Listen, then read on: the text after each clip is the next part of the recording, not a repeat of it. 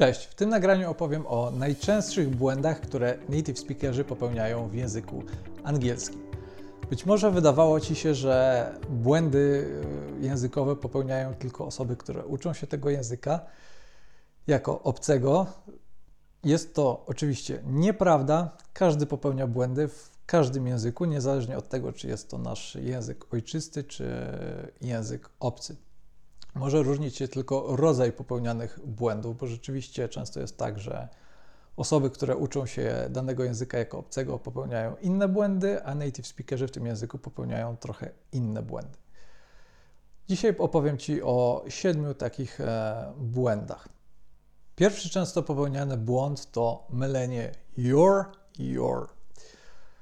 Oczywiście wynika to z tego, że wymowa jest e, taka sama, ta wersja z apostrofem jest e, skrótem od you are, natomiast e, to słowo bez apostrofu oznacza twój, twoja.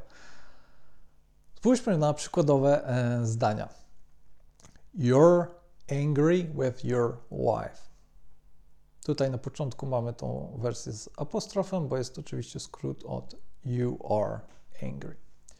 Innym przykładowym zdaniem jest Your boss says you're a good employee. Tutaj na początku e, mamy your bez apostrofu, bo jest to twój, twój szef. Punkt numer dwa. Tutaj e, jest bardzo podobny przypadek do wcześniejszego. E, często myli się it's z it's. Chodzi o wersję z apostrofem i bez apostrofu. Ta wersja z apostrofem oczywiście jest skrótem od it is, to jest, Natomiast e, ta wersja bez apostrofu to e, słowo oznaczające przynależność do czegoś, podobne do his, her, tylko odnoszące się e, do rzeczy. Różnice widać na przykład w zdaniu It's a speech about England and its history. Punkt numer 3 jest bardzo kontrowersyjny i wielu native speakerów zdaje sobie sprawę z tego, że istnieje nie tylko who, ale również i często oni się nawet poprawiają. E, jeżeli ktoś e, popełni taki błąd i, i znajdzie się tam osoba bardziej e, wyczulona na takie błędy, jednak podejrzewam, że dla większości osób nie robi to większej różnicy, mimo że jest to niepoprawne.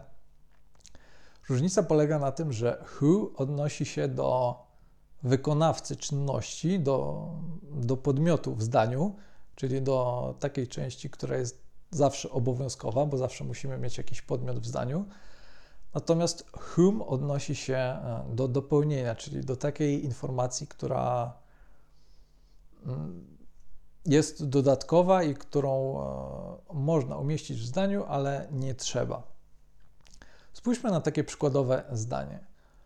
John gave a present to his wife.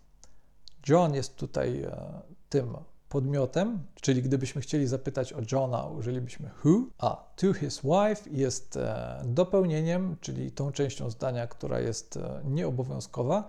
I gdybyśmy chcieli zapytać o żonę, wtedy użylibyśmy whom.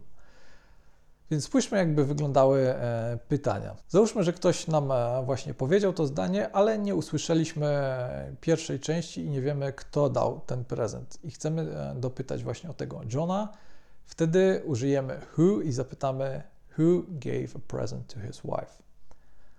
Natomiast e, jeżeli nie usłyszeliśmy końcówki i chcemy dopytać o tą żonę, zapytamy to whom did John give a present.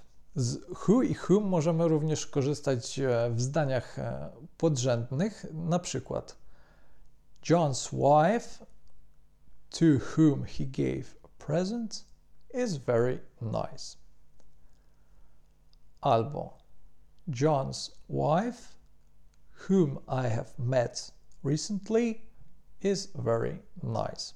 Gdybyśmy to zdanie trochę odwrócili, byłoby to I have met John's wife. Więc ta żona jest tutaj dopełnieniem, dlatego e, mówiąc o niej użyjemy whom, a nie who. Pamiętaj o tym, że whom odnosi się tylko do osób. Przykład numer cztery to pomijanie końcówki s e, w czasie teraźniejszym. Na pewno wiesz o tym, że dla trzeciej osoby w e, liczbie pojedynczej zawsze dodajemy s i mówimy na przykład he does, she does. Często w mowie potocznej można usłyszeć coś takiego jak he do, she do. Oczywiście jest to e, niepoprawne, ale raz na jakiś czas można się z tym e, spotkać. Przykład numer 5 to używanie there is z liczbą mnogą. Pewnie wiesz o tym, że istnieją takie wyrażenia jak there is, there are. Pierwszego używamy wtedy, kiedy mamy do czynienia z liczbą pojedynczą, a drugiego używamy w liczbie mnogiej, kiedy jest wiele rzeczy, wiele osób. Użycie there is z liczbą mnogą jest e, coraz bardziej popularne, coraz więcej osób tak mówi, ale jest to wciąż e, niepoprawne. Możesz usłyszeć na przykład coś takiego: There's hundreds of people in the room. A poprawnie powinno być oczywiście There are hundreds of people in the room. Błąd numer 6 to podwójne przeczenia. W języku polskim e, podwójne przeczenia są czymś normalnym i poprawnym. Mówimy na przykład nigdy go nie widziałem. W słowach nigdy i nie mamy przeczenie, albo nie ma tam nikogo. Tutaj znowu mamy podwójne przeczenie. Natomiast w języku angielskim e, powinniśmy stosować przeczenie pojedyncze. I są takie słowa, które mają w sobie moc przeczenia, a są takie, które nie mają. Przeczeniami są na przykład takie słowa jak no one, nobody, nothing, nowhere i tak dalej. Wszystkie te słówka z no. Natomiast e, takie słowa jak e, anyone, anybody, anything, anywhere, one nie mają e, w sobie mocy przeczenia. Spójrzmy na przykład. Pierwszym przykładem e, jest cytat z e, piosenki All Summer Long. Tam e, jest mowa o tym, że we didn't have no internet. Tutaj mam oczywiście dwa przeczenia. Did not jest jedno i no jest drugie przeczenie, dlatego to zdanie jest niepoprawne. Poprawnie powinno być oczywiście we didn't have any internet albo po prostu we didn't have internet. Przykładem numer dwa może być e, zdanie I didn't do nothing. Poprawnie powinno być I didn't do anything, bo mamy tu jedno przeczenie w didn't, natomiast anything nie jest traktowane jako przeczenie. Dzięki temu w całym zdaniu mamy tylko jedno przeczenie.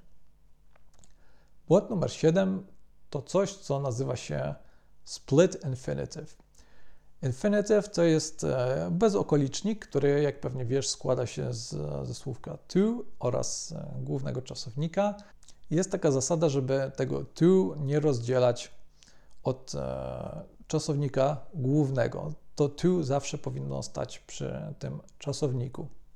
Więc na przykład, jeżeli chcemy powiedzieć, że Ważne jest to, żeby wypełnić jakiś dokument poprawnie. E, nie powiemy it's important to correctly fill out this document, bo tutaj między to i fill out mamy correctly, które rozdziela nam te e, dwie części zdania, które nie powinny być e, rozdzielone i zamiast tego lepiej powiedzieć it's important to fill out this document correctly. Tutaj to i fill out są razem i tak jest e, zdecydowanie bardziej poprawnie.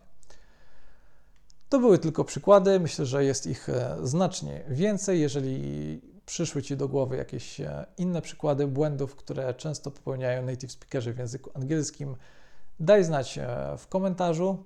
Zachęcam Cię do tego, żeby subskrybować ten kanał, jeżeli uczysz się jakiegokolwiek języka obcego. Na pewno znajdziesz tutaj wiele wartościowych porad.